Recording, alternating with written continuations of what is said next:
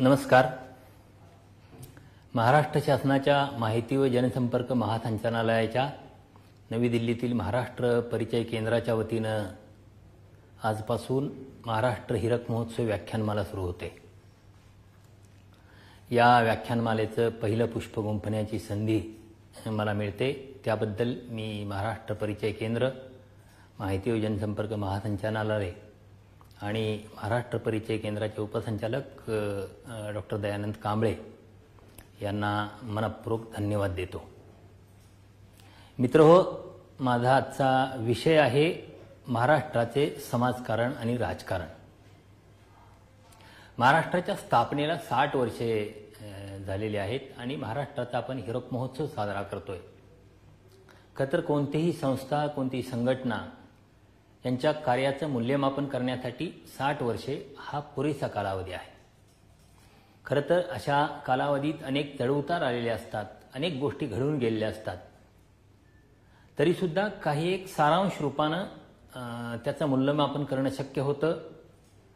त्याच्या वाटचाली संदर्भात काही एक विधान करता येऊ शकतं काही एक निष्कर्ष करता काढता येऊ शकतात.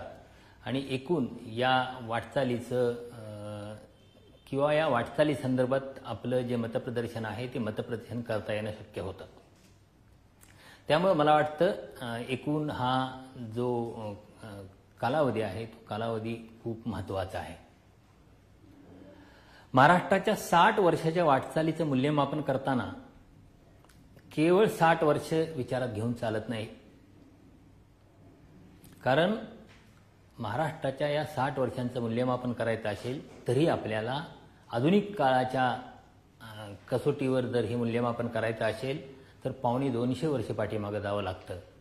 आणि पुन्हा ऐतिहासिक कालखंड पार्श्वभूमीवर हे मूल्यमापन करायचं झालं तर पावणे चारशे वर्ष मागं जावं लागतं.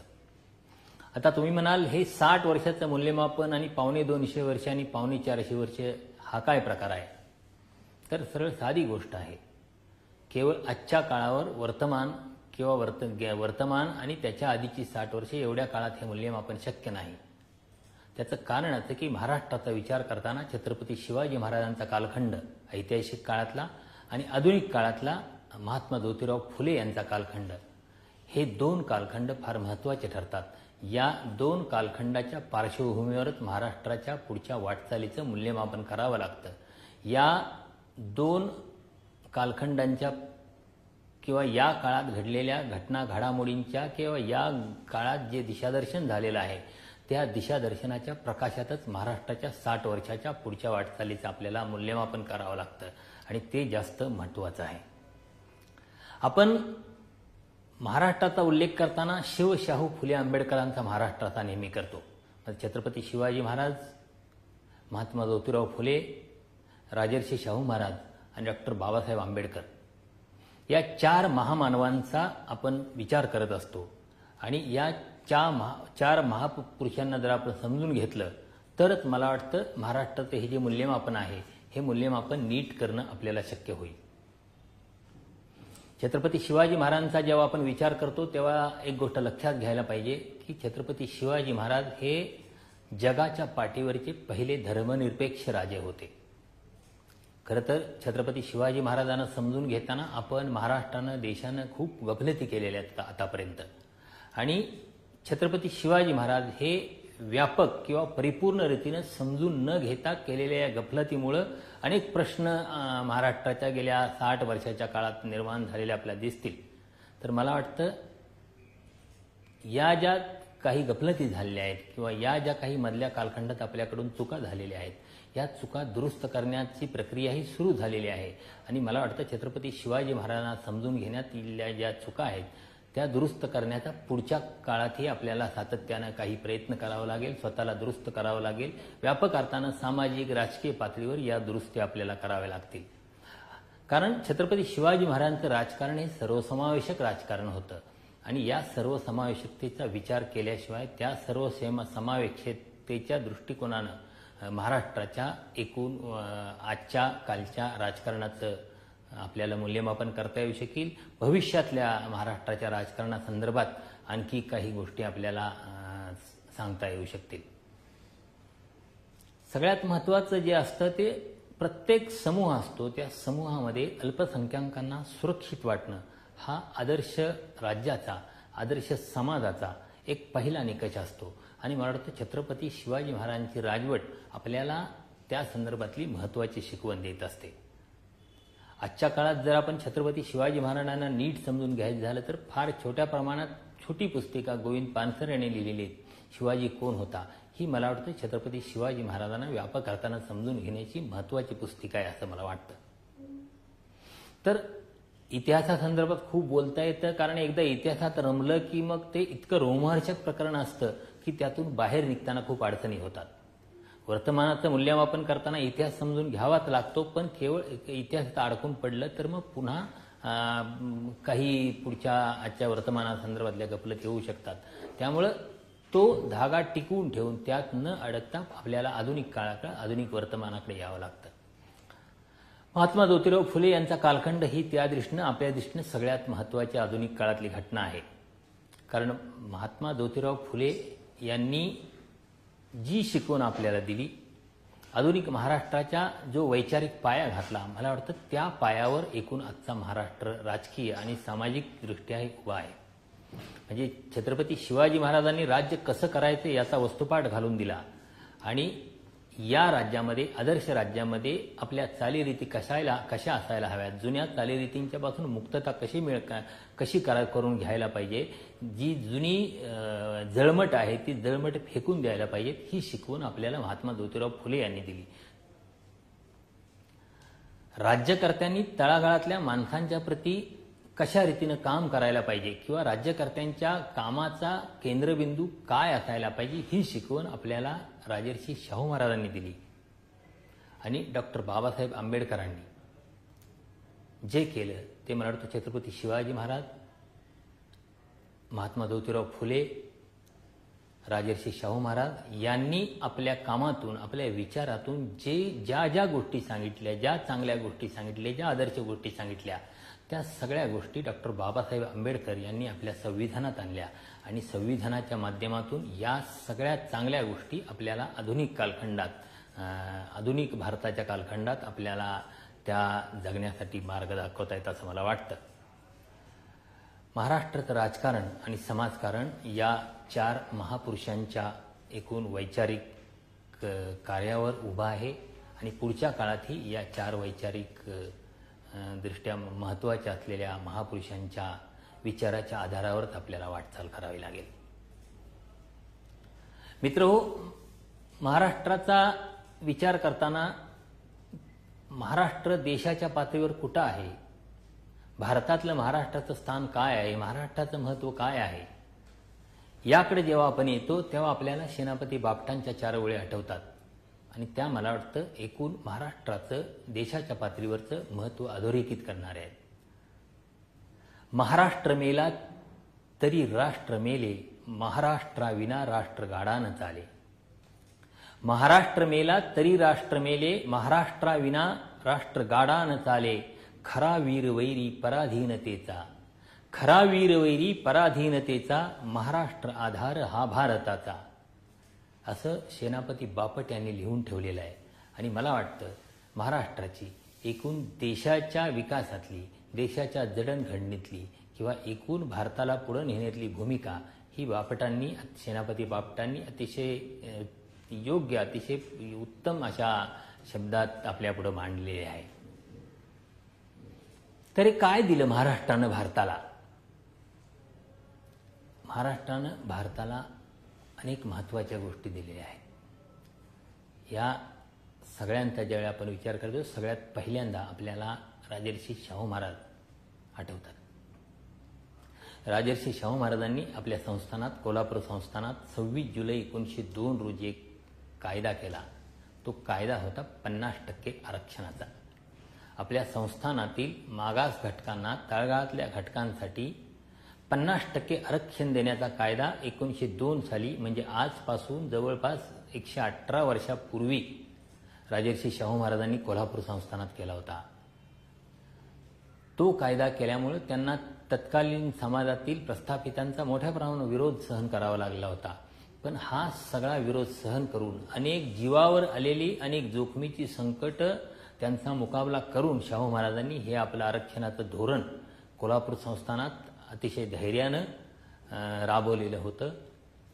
मला वाटतं देशाचं आजचं एकूण आरक्षणाचं चित्र आरक्षणासंदर्भातली प्रस्थापित समाजाची भूमिका या सगळ्या गोष्टी जेव्हा बघतो त्यावेळी शंभर वर्षापूर्वी हा राजा किती दिलदार होता.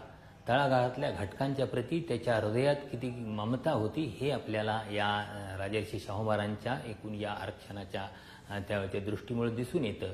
आणि मला वाटतं आरक्षणाचं हे जे सूत्र आहे देशानं स्वातंत्र्यानंतर घटनेनं स्वातंत्र्यानंतर स्वीकारलेलं हे सूत्र हा शाहू महाराजांचा एकूण ही देणगी आहे असं मला वाटतं. म्हणजे आरक्षणाची निर्मिती कोल्हापुरात पहिल्यांदा झाली ती महाराष्ट्रात झाली आणि हेच आरक्षणाचं जे सूत्र आहे ते देशानं स्वीकारलं. त्यामुळे मला वाटतं आरक्षण ही महाराष्ट्रानं राजर्षी शाहू महाराजांनी देशाला दिलेली फार मोठी गोष्ट आहे असं मला वाटतं. पुन्हा दुसरी एक अत्यंत महत्त्वाची गोष्ट आहे. ती आहे रोजगार हमी योजनेची.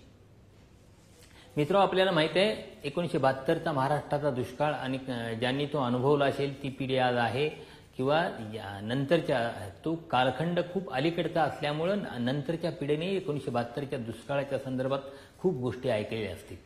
या दुष्काळाच्या काळात महाराष्ट्र सरकारनं वसंतराव नाईक तत्कालीन मुख्यमंत्री होते. त्यांच्या काळात रोजगार हमी योजना राबवलेली होती. वीस पागे यांना या रोजगार हमी योजनेचं शिल्पकार मानलं जातं.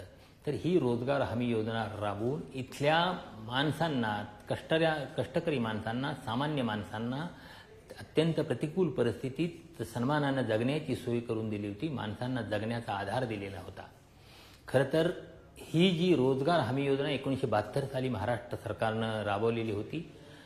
ही योजना म्हणजे राजर्षी शाहू महाराजांनी अठराशे शहाण्णव सत्त्याण्णव आणि त्यानंतरच्या काळात जो कोल्हापूर संस्थांना दुष्काळ पडलेला होता त्या दुष्काळात रा राबवलेली जशीच्या तशी योजना मला वाटतं रोजगार हमी योजनेच्या रूपाने एकोणीसशे बहात्तर साली महाराष्ट्र शासनाने राबवलेली होती. मी मित्र कल्पना करा म्हणजे अठराशे शहाण्णव सत्त्याण्णवचा काळ राजर्षी शाहू महाराजांनी अठराशे चौऱ्याण्णव साली राज्यकारभाराची सूत्र हाती घेतलेले आहेत आणि या तरुण राजा राजानं सूत्र हाती घेतल्यानंतर दोन तीन वर्षातच प्रचंड मोठ्या दुष्काळाला सामोरं जावं लागतंय. त्या काळात मुंबई इलाख्यात दुष्काळात तडफडून शेकडो माणसं मेल्याची नोंद आहे. पण कोल्हापूर संस्थानात एक सुद्धा माणूस माणूस उपासमारीने किंवा भूक बळीने मेलेला नव्हता. काय केलं होतं शाहू महाराजांनी? शाहू महाराजांनी त्या काळात दुष्काळाची तीव्रता लक्षात घेऊन दुष्काळाची दाहकता लक्षात घेऊन आणि रोजगार हमीची ज्या पद्धतीनं कामे होती त्या पद्धतीनं रस्त्याची तलावांची प्रचंड प्रमाणात कामं काढली होती. जी सरकारी गायरानं होती ती लोकांच्या जनावरांसाठी मोकळी मोकळ्या पद्धतीनं खुली करून टाकलेली होती. रोजगार हमीच्या कामावर महिलांना पुरुषांना सगळ्यांना प्रचंड प्रमाणावर कामं होती. तर हा राजा जेव्हा त्या रणरण त्या उन्हात जेव्हा या दुष्काळी कामांची पाहणं पाहणी करत होता त्यावेळी त्यांच्या लक्षात आलं की या कामावर काम करणाऱ्या ज्या महिला आहेत त्या महिलांची तान्ही मुलं कुठंतरी शेजारी रस्त्याच्या कडेला ठेवली जात आहेत. तर त्यावेळी त्या काळात अठराशे शहाण्णव सत्त्याण्णवच्या काळात या कामावर जाणाऱ्या महिलांच्या मुलांसाठी पाळणा घरं सुद्धा त्या काळात राजर्षी शाहू महाराजांनी सुरू केली होती. आणि जे अपंग असतील निराधार असतील वृद्ध असतील या वृद्धांच्यासाठी साठी जेवणाची किंवा राहण्याची व्यवस्था करणारी काही छावण्या अशाही राजर्षी शाहू महाराजांनी त्या काळात सुरू केल्या होत्या.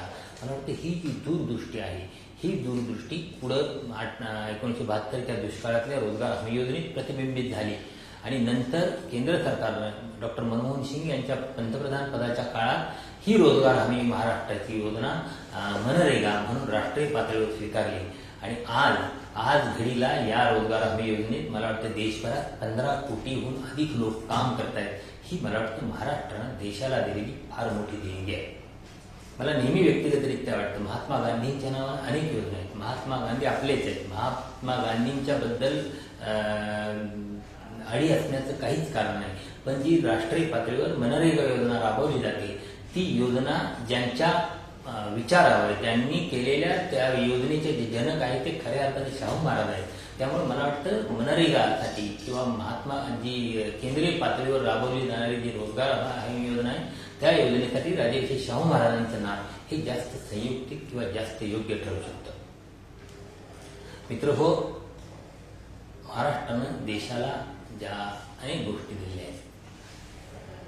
महिलांना स्थानिक स्वराज्य संस्थांमध्ये म्हणजे जिल्हा परिषदा ग्रामपंचायती पंचायत समिती किंवा महापालिका नगरपालिका यामध्ये ज्यावेळी आरक्षणाचं धोरण आणण्याची प्रक्रिया सुरू होती. त्या काळात केंद्रीय पातळीवर या आरक्षणाचा चेंडू लोकसभेतून राज्यसभेत राज्यसभेत लोकसभेत आता अनेक वर्षे टोलवला जात होता. तेहतीस टक्के आरक्षणाचा हा हा महिला आरक्षणाचा चेंडू पण त्याच काळात हे सगळा टोलवाटोली सुरू असताना महाराष्ट्रात शरद पवार यांच्या मुख्यमंत्रीपदाच्या काळात महाराष्ट्रानं स्थानिक स्वराज्य संस्थांमध्ये महिलांसाठी तीस टक्के आरक्षणाची सोय करून दिली त्याचा अर्थ देश पातळीवरच्या तेहतीस टक्के आरक्षणाची कोंडी त्याची महाराष्ट्रानं पुरलेली होती. आणि महाराष्ट्रानं आरक्षण दिल्यानंतर काही महिन्यानंतर देश पातळीवरती तेहतीस टक्के आरक्षण आलं. आणि तेच पुन्हा पन्नास टक्क्यापर्यंत गेले. त्याची सुरुवात सुद्धा पन्नास टक्के आरक्षणाच्या मागणीची सुरुवात सुद्धा महाराष्ट्रातून पहिल्यांदा झाली. ती महाराष्ट्र सरकारनं त्या संदर्भात अंमलबजावणी केली होती. आणि हे जे पन्नास स्थानिक स्वराज्य संस्थांच्या मधलं महिलांचं आरक्षण आहे त्याची धोरण त्र्याहत्तरव्या आणि चौऱ्याहत्तरव्या घटना दुरुस्तीमुळे राष्ट्रीय पातळीवर आलं असलं तरी त्याची सुरुवात महाराष्ट्रातून झाली होती. शरद पवार संरक्षण मंत्री असताना भारतीय सैन्य दलाची जी महिलांसाठी दरवाजे खुले झाले. म्हणजे सैन्य दलात महिलांना संधी नव्हती. शरद पवार संरक्षण मंत्री असताना केंद्रात महिलांसाठी संरक्षण दलाचे दरवाजे खुले झाले. मला वाटतं हा सुद्धा एक महाराष्ट्रानं देशाच्या पातळीवर दिलेले मोठं योगदान मानावं.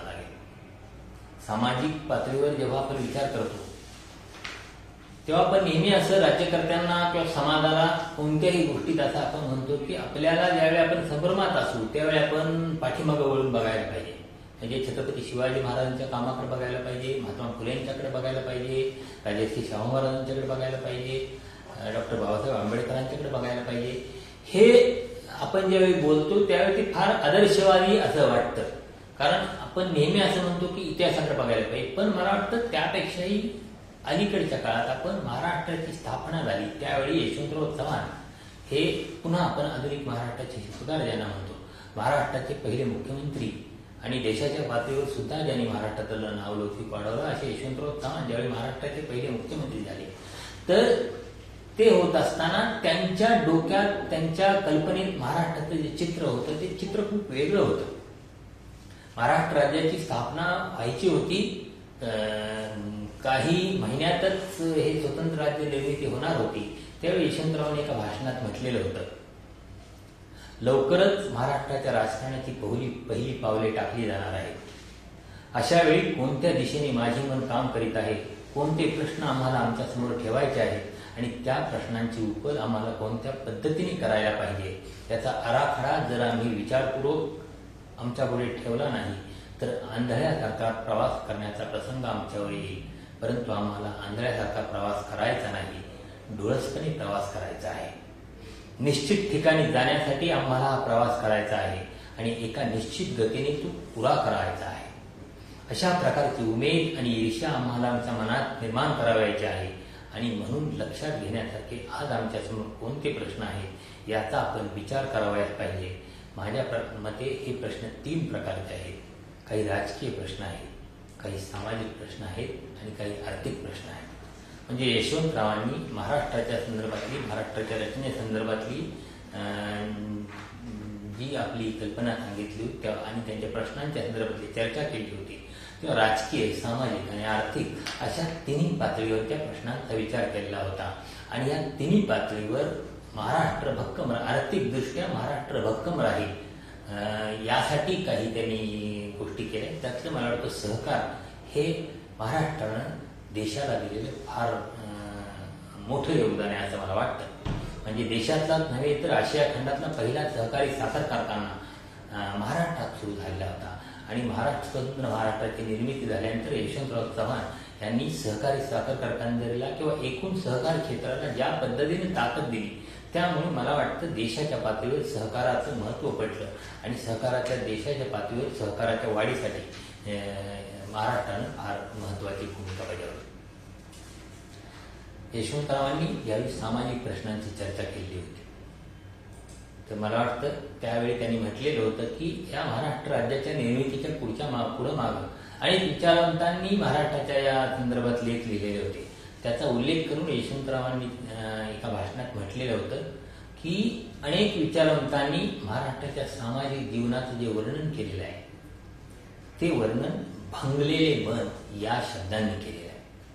मित्र हो एकोणीशे साठचा कालखंड आहे आणि त्या काळात स्वतः महाराष्ट्र राज्याची निर्मिती होत होत असताना महाराष्ट्रातल्या अनेक विचार विचारवंतांनी महाराष्ट्राच्या सामाजिक जीवनाचं वर्णन भंगलेलं मन असं केलेलं आहे.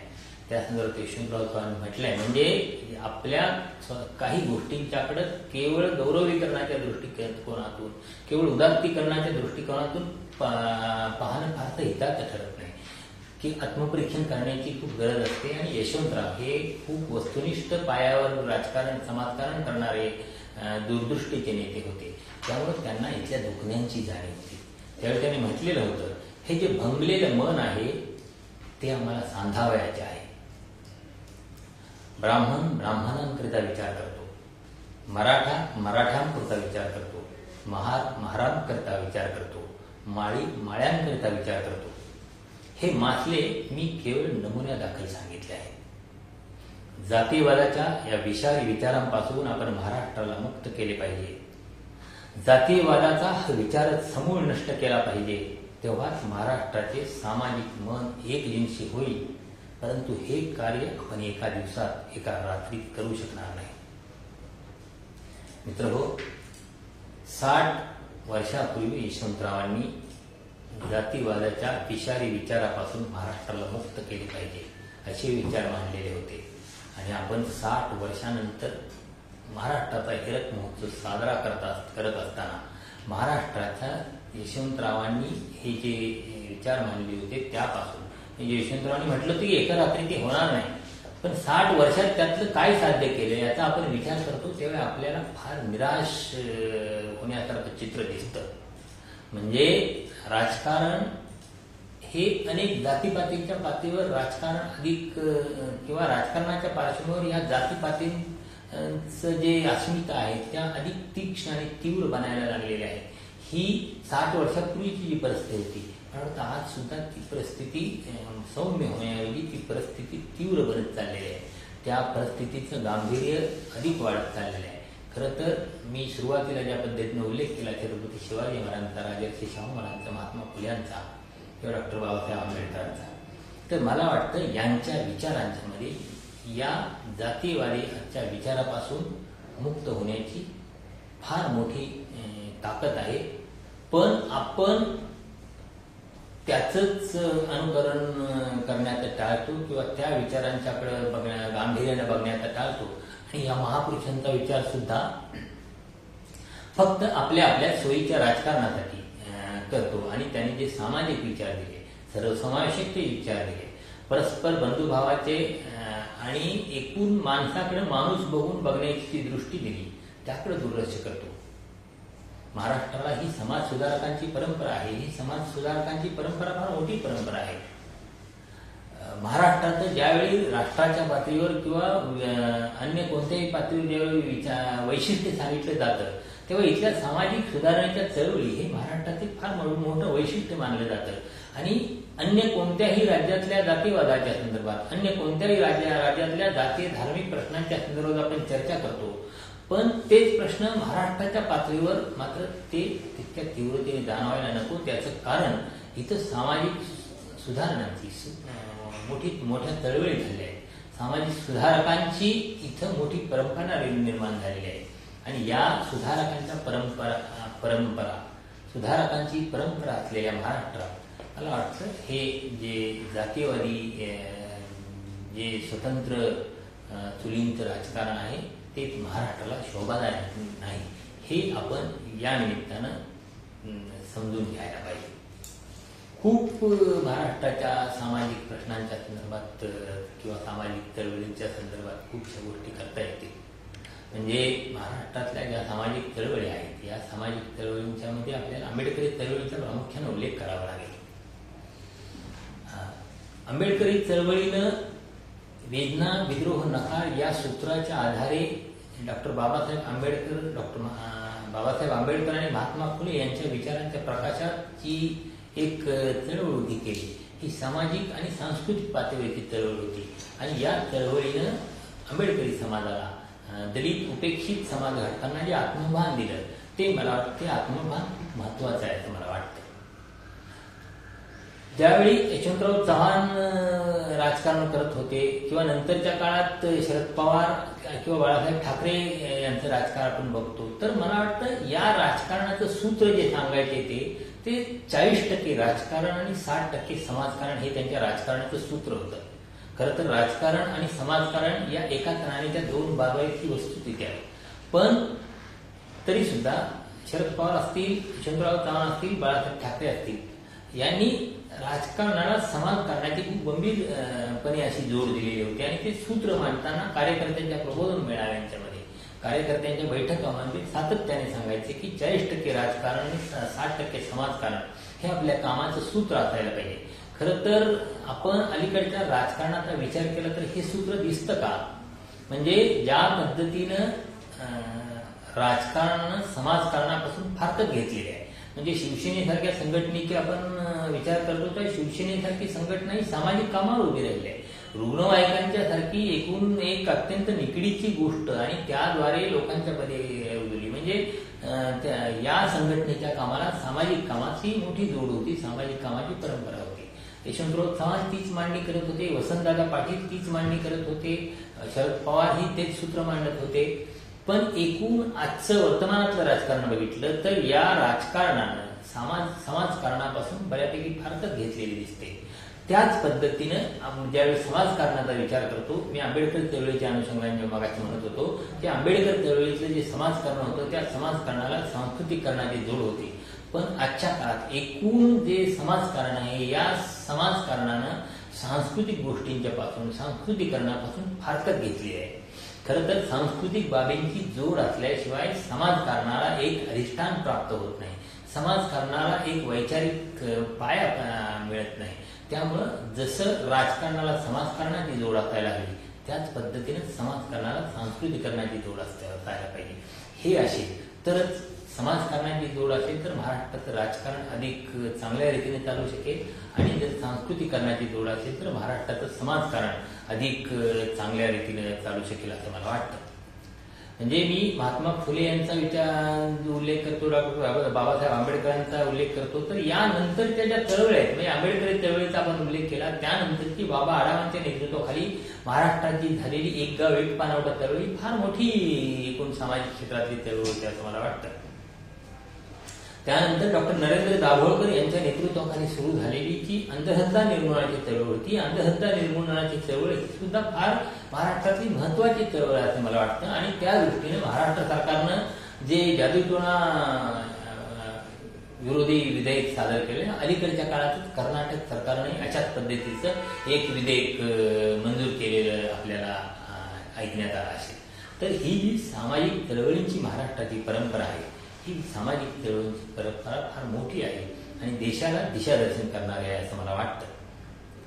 ही सामाजिक पातळीवर सांगता येतं त्याच पद्धतीने शैक्षणिक क्षेत्रातही सांगता येतं. तर मग भाऊराव पाटील असतील बापूजी साळुंके असतील पंजाबराव देशमुख असतील यासारख्या अनेक लोकांनी शिक्षणाची जी गंगोत्री आहे ती तळागाळापर्यंत पोहोचवण्यासाठी तर शेवट अगदी खेड्यातल्या माणसाच्या झोपडपट्टीपर्यंत ही शिक्षणाची गंगा पोहोचवण्यासाठी यांनी जे शिक्षण क्षेत्रात काम केलं ते मला वाटतं महाराष्ट्र जो आजच्या काळात आपल्याला पुढारलेला अन्य राज्यांच्या तुलनेत पुढारलेला सुधारलेला दिसतो. महाराष्ट्राचं समाजकारण म्हणजे आपण त्यातल्या दोषांची चर्चा करत असलो किती केली तरी सुद्धा अन्य राज्यांच्या तुलनेत महाराष्ट्राचं समाजकारण हे अधिक प्रगल्भ आहे. त्याचं कारण ही जी समाज सुधारकांची परंपरा आहे आणि त्याला शिक्षणाची जोड कमी कर्मवीर भाऊराव पाटलांच्या पासून त्यांच्या नंतरच्या ज्या काही समाज धोरणांनी दिली ती मला वाटतं जास्त महत्वाची असं मला वाटतं. हे पारंपरिक शिक्षणाच्या बाबतीत नाही तर आधुनिक शिक्षणाच्या बाबतीत आपल्याला सांगता येतं. म्हणजे वसंतदादा पाटील यांच्या काळात जे विनाअनुदान शिक्षणाचं धोरण महाराष्ट्रानं आणलं सुरुवातीच्या काळात अनेक लोकांनी याच्यावर प्रचंड टीका केली ही शिक्षणाची दुकानदारी आहे शिक्षणाचं खाजगीकरण आहे. सामान्य माणसाला शिक्षणापासून तोडण्याचे उद्योग सुरू आहेत. खूप टीका झाली.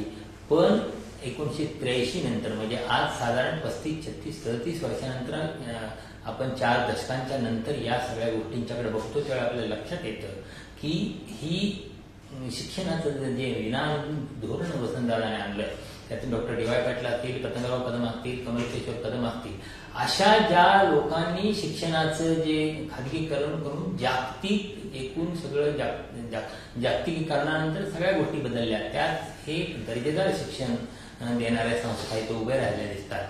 आणि ज्या खाजगीकरणातून ज्या संस्था उभ्या राहिल्या ज्यांनी दर्जा टिकवला त्याच टिकल्या त्या निकृष्ट होत्या त्या लयाला गेल्या. मला वाटतं ही आपण त्यावेळी काळाच्या पातळीवर या गोष्टीचं मूल्यमापन करण्यात चूक केलेली होती. तर आज त्याकडे मागं वळून बघितलं. तर त्यातून महाराष्ट्र ही शिक्षण क्षेत्रातलं एक आघाडीचं राज्य आहे. त्याला हे कर्मवीर भाऊराव पाटील यांनी सुरुवातीपासून जी इथली तळागाळातल्या घटकांसाठी शिक्षण मिळण्यासाठी जे ज्या शिक्षण रयत शिक्षण संस्था असतील स्वामी विवेकानंद शिक्षण संस्था असतील या संस्था सुरू केल्या. त्याच पद्धतीनं एकोणीशे त्र्याऐंशी नंतर खाजगीकरणाच्या माध्यमातून जे व्यावसायिक शिक्षणाच्या संस्था सुरू झाल्या या व्यावसायिक शिक्षणाच्या संस्थांचं सुद्धा खूप मोठं योगदान महाराष्ट्राच्या आजच्या ज्या सुधारणे सुधारलेली जी पुढारलेली अवस्था आहे त्यामध्ये असं मला वाटतं. संयुक्त महाराष्ट्राचं चळवळ ही महाराष्ट्राच्या एकूण समाजकारणातली फार मोठी चळवळ होती. म्हणजे ती संपूर्णपणे राजकीय चळवळ असली तरी सुद्धा त्यात एक व्यापक अर्थानं समाज समाजकारण होतं. म्हणजे आपल्याला शिडी देशमुख माहिती असतील देशाचे अर्थमंत्री म्हणून त्यांचा नावलौकिक होता मोठा. अशी प्रचंड विद्वान असली शिडी देशमुख. यांनी ज्यावेळेला मुंबईच्या संयुक्त महाराष्ट्राच्या मागणीच्या संदर्भात त्या वेळी आपल्या केंद्रीय अर्थमंत्री पदाचा राजीनामा दिलेला होता. आणि त्यामुळं एकूण संयुक्त महाराष्ट्राच्या चळवळीला फार मोठं बळ मिळालं होतं हे आपण लक्षात घ्यायला पाहिजे. तर शिडी देशमुखांचं हे जे योगदान आहे या एकूण संयुक्त महाराष्ट्राच्या चळवळीच्या अनुषंगानं किंवा देशाच्या पातळीवर तर ते फार मोठं योगदान आहे. खरं तर नंतरच्या काळात महाराष्ट्रातनं शिडी देशमुख यांची ज्या योग्य रीतीनं कदर करायला पाहिजे होती ती केली नाही हे आपल्याला इथं स्पष्टपणे नमूद करावं लागेल असं मला वाटतं. अं, खूप गोष्टी सांगता येऊ शकतील. म्हणजे इथल्या महाराष्ट्रातल्या स्त्रियांचे जे लढे आहेत म्हणजे मेधा पाटकरांनी जे देशपातळीवर प्रकल्पग्रस्तांच्यासाठी विस्थापितांच्यासाठी जे आंदोलन केलं आहे अं, त्यांचं आंदोलन अत्यंत अतिशय देशपातळीवर आपल्याला गेलेलं दिसतं. त्याचबरोबर नंदुरबार त्या परिसरात आदिवासींसाठी काम करणाऱ्या प्र- प्र- प्रतिभा शिंदे असतील किंवा विदर्भात वेगवेगळ्या चळवळीमध्ये काम करणाऱ्या पारमिता गोस्वामी असतील अशी कितीतरी नावं आपल्याला घेता येतात की ज्यांनी एकूण महाराष्ट्राच्या सामाजिक चळवळीमध्ये अनेक गोष्टींमध्ये खूप मोठं योगदान दिलेलं आपल्याला पाहायला मिळतं. राष्ट्रीय पातळीवरच्या राजकारणात यशवंतराव चव्हाणांच्या पासून ते आजच्या नितीन गडकरींच्यापर्यंत अशा अनेक नेत्यांनी खूप मोठं योगदान दिलेलं आहे. सामाजिक क्षेत्राचा जर विचार केला तर सामाजिक क्षेत्रात आपल्याला बाबा आमटेंचं काम दिसतं किंवा नानाजी देशमुखांचं काम असतं अण्णा हजारेंच्या एकूण आंदोलनाच्या संदर्भात आजच्या काळात अनेकांचे मतभेद असू शकतील पण दहा वर्षापूर्वीची परिस्थिती लक्षात घेतली. तर अण्णा हजारे यांनी जे आंदोलन उभं केलं ते देशाच्या केंद्रस्थानी होतं. आणि स्वातंत्र्यानंतरचं एक महत्वाचं आणि खूप मोठं सामाजिक आंदोलन अशी त्याची ख्याती निर्माण झालेली होती. तर त्याचाही आपल्याला एकूण देशाच्या पातळीवर महाराष्ट्रानं उभं केलेलं एक मोठं आंदोलन किंवा महाराष्ट्रातून ज्या आंदोलनाची सुरुवात झाली तसं ते आंदोलन म्हणून आपल्याला विचार करावा लागेल असं मला वाटतं. मित्र हो खूप गोष्टींच्या संदर्भात बोलता येऊ शकेल. महाराष्ट्राच्या राजकीय सामाजिक समाजकारण राजकारण या संदर्भात खूप गोष्टींची मांडणी करता येईल. अं, राजकारणात जर आपण पट बघितला तर सुरुवातीच्या काळातलं काँग्रेस अं, केंद्रित असलेलं राजकारण त्या काळात शेतकरी कामगार पक्ष असेल जनता पक्ष असेल या जनता पक्षाचं राजकारण नंतर नंतरच्या काळात शिवसेना किंवा जनसंघाचं रूपांतरित झालेला भारतीय जनता पक्ष असेल नंतर महाराष्ट्र नवनिर्माण सेना असेल अशा रिपब्लिकन पक्षाचं राजकारण असेल किंवा रिपब्लिकन पक्षाच्या वेगवेगळ्या गटांचं राजकारण असेल असं वेगवेगळ्या राजकीय पक्षांचं राजकारण आपल्याला त्या राजकारणाच्या संदर्भात किंवा त्या राजकारणातल्या स्थित्यंतरांच्या संदर्भातही आपल्याला खूप गोष्टी बोलता येऊ शकतात. पण इथं वेळेची मर्यादा लक्षात घेता या सगळ्यांच्या तपशिलात जाणं शक्य नाही. पण या निमित्तानं एक गोष्ट आपल्याला एक या राजकारणाच्या स्थित्यंतराच्या मध्ये जी महाराष्ट्राच्या राजकारणात घडलेली जी महत्वाची गोष्ट आहे तिची नोंद करावी लागेल असं मला वाटतं. ती म्हणजे इथल्या डाव्या आणि समाजवादी चळवळीचा जो ऱ्हास झाला. तो मला वाटतं खूप चिंताजनक अशी गोष्ट आहे. म्हणजे सर्वसामान्यांच्या प्रश्नासाठी सर्वसामान्यांच्या जीवन भरण्याच्या प्रश्नांच्यासाठी रस्त्यावर उतरून संघर्ष करणारे डावे आणि समाजवादी हेच खूप हेच मला वाटतं खरं तर प्रामाणिकपणे संघर्ष करत असतात. कोणत्याही लाभ हानीची पर्वा न करता म्हणजे डाव्या पक्षांना माहिती असतं की आपला नगरसेवक सुद्धा निवडून येणार नाही. त्यांना माहिती असतं की आपलं आमदार कधीच होणार नाही. पण तरी सुद्धा या लाभ राजकीय लाभ हानीच्या पलीकडे जाऊन ही मंडळी सतत सामान्य माणसांच्या प्रश्नावर चळवळी संघर्ष करीत असतात. पण मला वाटतं हे जे गेल्या वीस एक वर्षातलं वीस पंचवीस वर्षातलं राजकारण बदलत गेलंय त्यात हे पक्षही काळाबरोबर जुळवून घेण्यात काळाची पावलं पावलं ओळखण्यात कमी पडले आणि एकूण या बदलच्या काळानंही त्यांना एकूण राजकीय परिघाच्या बाहेर फेकलं. त्यामुळे मला वाटतं एकूण महाराष्ट्राच्या समाजकारणाचं फार मोठं नुकसान झालेलं आहे. पण तरी सुद्धा प्राध्यापक एम डी पाटील म्हणतात त्याप्रमाणे म्हणजे या डाव्या पक्षांचं समाजवादी चळवळींचं जरी संसदीय राजकारणात प्राबल्य नसलं तरी रस्त्यावरच्या बहुमतात ते आघाडीवर असतात त्यामुळे अनेक लढाया रस्त्यावरच्या अनेक लढायामध्ये ते यशस्वी झालेले दिसतात. यशस्वीपणे अनेक लढाया त्यांनी जिंकलेल्या दिसतात. आणि सरकारवर सत्ताधाऱ्यांच्यावर अंकुश ठेवण्याचं काम ही मंडळी करीत असतात. खरं तर राजकारण समाजकारण आणि त्या अनुषंगाने येणाऱ्या अनेक बाबी याचा खूप खरं तर दीर्घ पट मांडता येऊ शकतो. पण एकाच नाण्याच्या असलेल्या या दोन बाजू त्या परस्पर पूरक असायला पाहिजे. राजकारणाला समाजकारणाची जोड असायला पाहिजे. आणि समाजकारण करताना समाजकारणाला राजकारणाचा सतत पाठिंबा असायला पाहिजे. मला वाटतं हे राहिलं हे होत राहिलं. तर महाराष्ट्राचं राजकारण आणि समाजकारण अधिक निखोप निकोपपणे अधिक निर्विषपणे आणि लोकशाहीला धरून लोकशाही मार्गानं अत्यंत प्रगल्भपणे वाटचाल करेल. आणि हे राजकारण समाजकारण ज्या अन्य काही महाराष्ट्रानं देशाला गोष्टी दिल्या आहेत त्या पद्धतीनं महाराष्ट्राचं राजकारण आणि समाजकारण सुद्धा देशाला दिशादर्शक ठरेल अशी ही अपेक्षा व्यक्त करतो. हिरक महोत्सवानिमित्त महाराष्ट्राच्या संपूर्ण जनतेला आणि तुम्हा सगळ्यांना शुभेच्छा देतो आणि थांबतो. धन्यवाद.